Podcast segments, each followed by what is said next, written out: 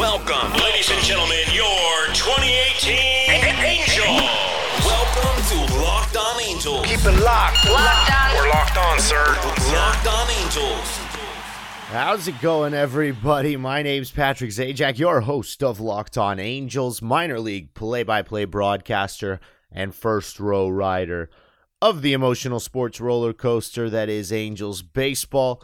Welcome to your daily Angels update here on Locked On Angels, part of the Locked On Podcast Network, FanRag Sports, LockedOnSports.com, your team every single day, LockedOnAngels.com where of course you can find the main show site. And boy really tough weekend for the halos um, in oakland dropping two out of three.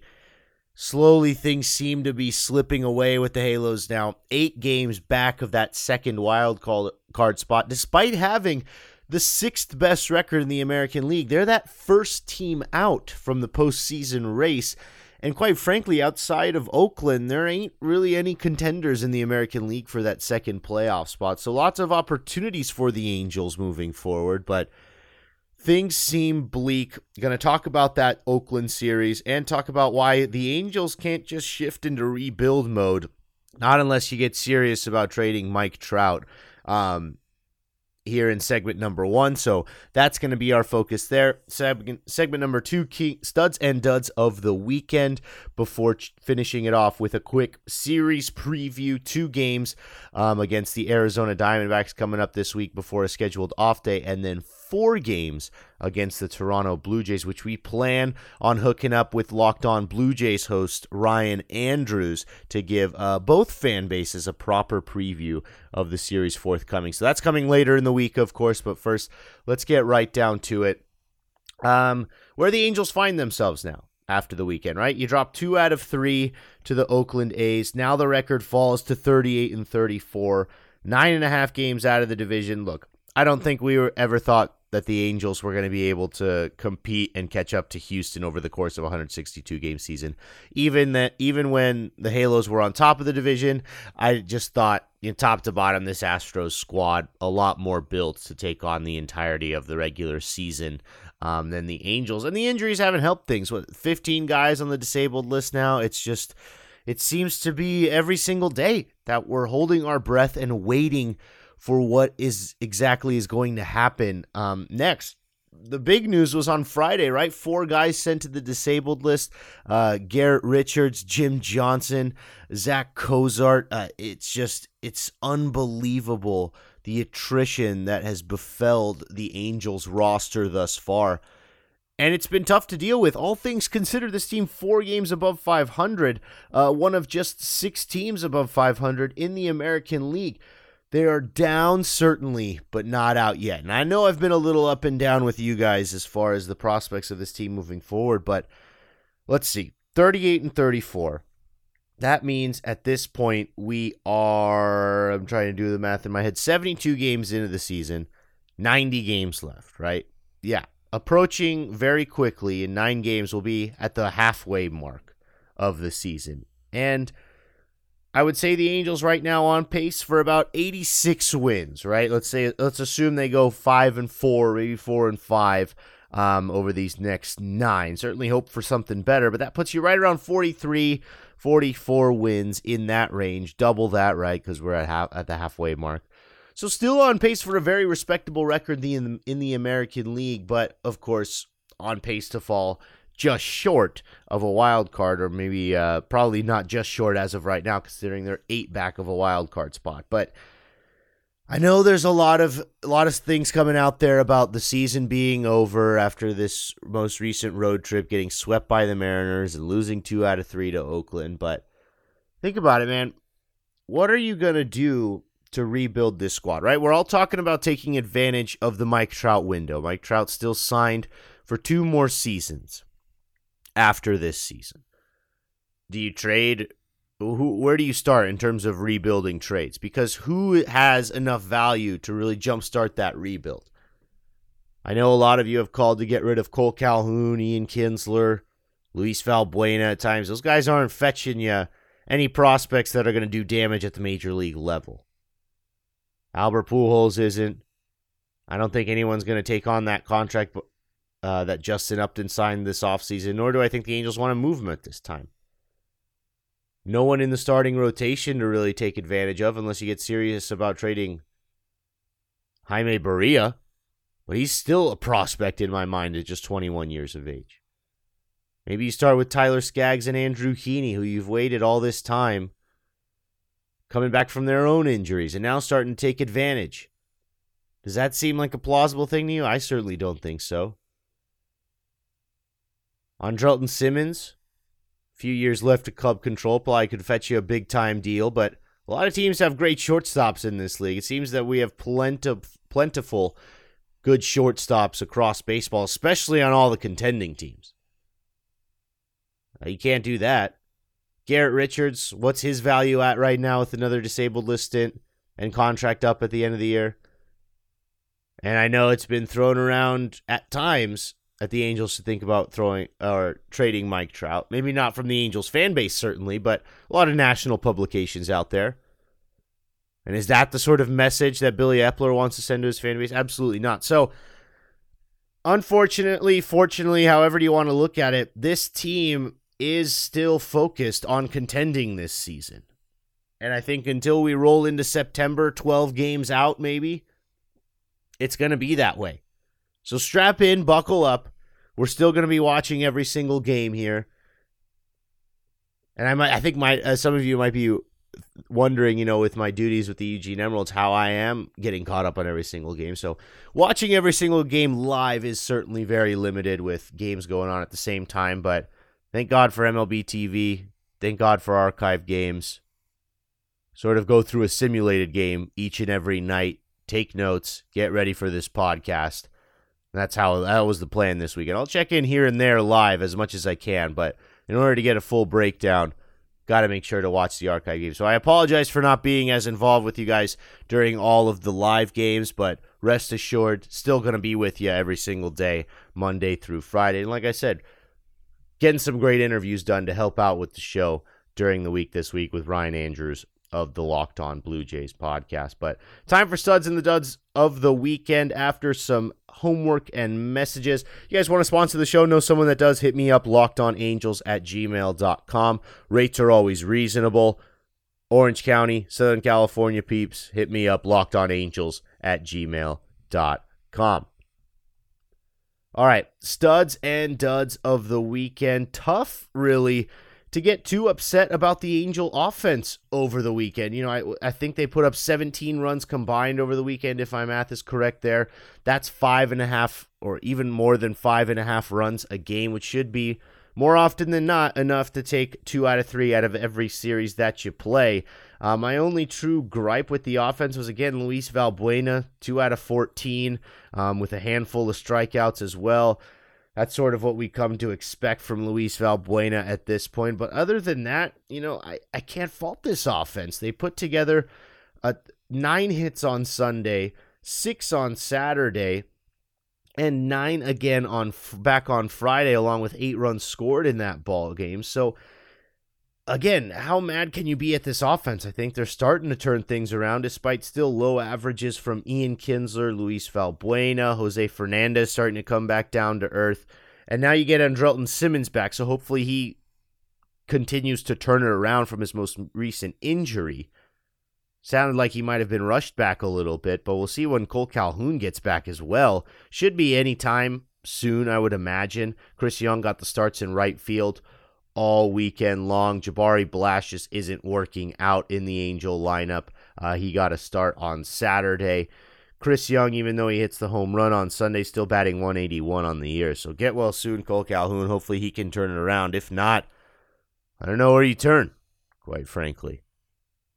That's where a trade might be afoot to get maybe a high upside guy that's been struggling on another squad, and it's a change of scenery type trade along with Cole Calhoun. But looking inward, maybe Eric Young Jr. time at the big league level. Maybe Michael Hermosillo gets another extended look. Rymer Liriano still down there at AAA. Tough to fix that right field hole. But I can't knock the offense as far as studs and duds go over the weekend. The true stud of the weekend got to be uh, the starting pitching performances again of Tyler Skaggs and Andrew Heaney. Skaggs back on Friday, seven innings pitched, no earned runs. Two runs that he gave up were unearned. Eight strikeouts, picking up his sixth win of the season. That leads the team. While Andrew Heaney, tough luck, no decision on Sunday, man. Eight strong innings from Heaney as he continues to get stretched out further and further, and he's getting more efficient with his pitches, allowing him to work deeper into games. Gives up the three earned runs, yeah, but just three hits eight strikeouts all total. Uh, Andrew Heaney has been phenomenal this season. Him and Skaggs are sort of keeping this rotation together, and they have to pitch above their uh, what was perceived to be their potential level. They have to go out there and go, and give you exactly what they gave you over the weekend in order for the Halos to win ball games. Seven, eight innings at a time, three runs or less. And this offense, of course, is the main factor in getting this rotation out of the rut that they're currently in. I don't know who's going to start the Tuesday game. Uh, haven't been many updates as far as who's going to be the scheduled starter there. Maybe that turns into a bullpen affair with uh, Nick Tropeano and Garrett Richards, Shohei Ohtani on the DL, Jaime Barria scheduled to start tonight, but it's looking tough for the Halo side of things in the rotation. But I thought performances by Heaney and Tyler Skaggs and even John Lamb, I thought put up a very respectable performance. Um, even though he's not fully stretched out after beginning the year in the minors. For a spot start call up that you didn't expect, not too shabby from John Lamb on Saturday. The true dud of the weekend is the bullpen. They didn't look great in any performance over the weekend. Even on Friday, closing out the victory, um, an 8 4 victory that the offense put together, really. Cam Bedrosian gives up an unearned run in the eighth inning. Justin Anderson took him 28 pitches to get through the ninth inning and gave up a run made that game a lot closer than it should have been. And then on Saturday, Noe Ramirez has no idea where his release point is. Plunks a couple of hitters, walks a couple of guys, charged with three runs all total. Eduardo Paredes back up with the team due to the attrition of injuries and gives up a run as well to make things worse. And then on Sunday, Blake Parker again struggles throwing strikes after giving up a leadoff home run to Marcus Semien, if my memory serves correctly. Uh, yes, it was to Marcus Semien.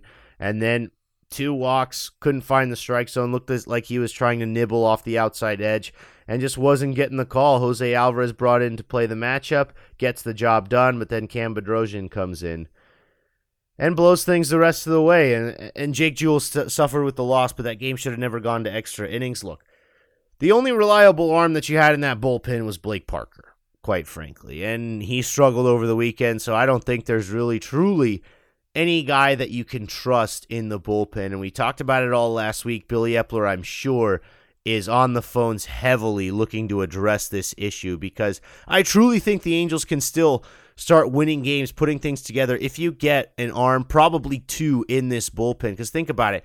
You get those arms in this bullpen for this weekend series, and it turns into a sweep.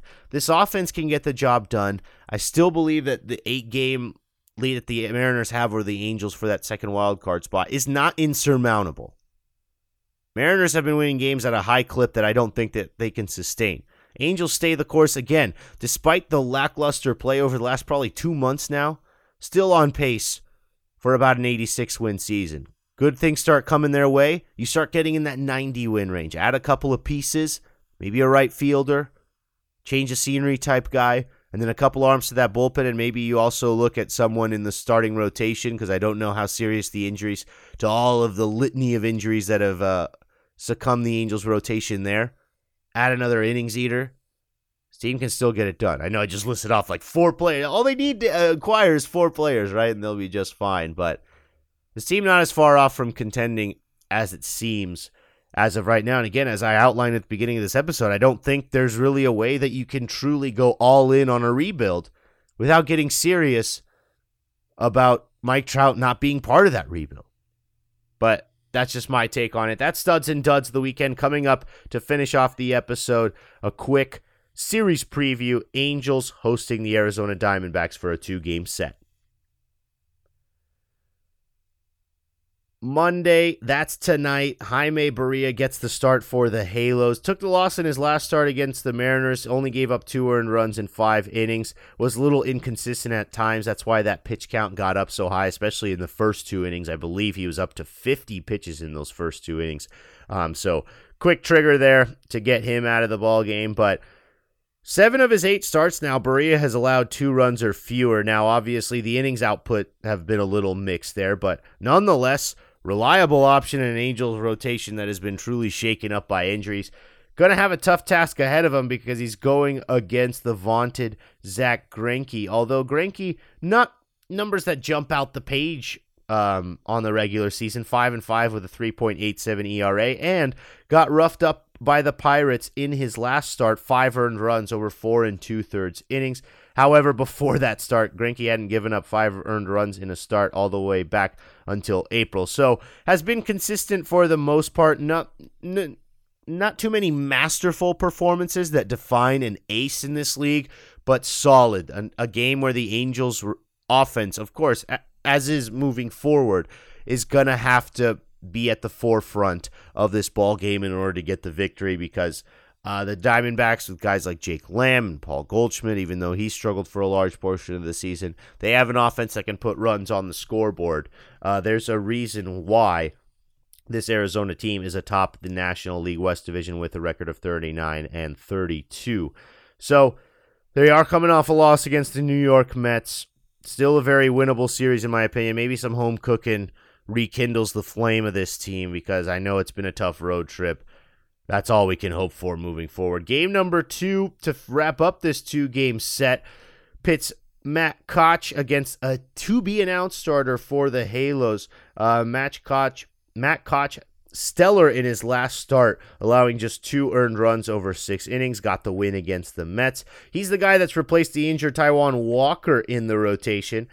Couple of rough outings, but for the most part has been solid. Five and three with a 4.09 ERA. His last three starts overall has been solid, um, and has never faced the current crop of Angels hitters. So it's hard for me to truly gauge how this team will look at him. And again, it's the offense, the key moving forward to sustain the output by the rotation and brace yourselves for the Angel bullpen. Moves need to be made now. They needed to be made yesterday, quite frankly, in order to shore up this pen because the Angels cannot continue dropping games due to the bullpen and expect them to go on a surge late in the year to make up all the ground that's been lost. Far too much ground has been lost now.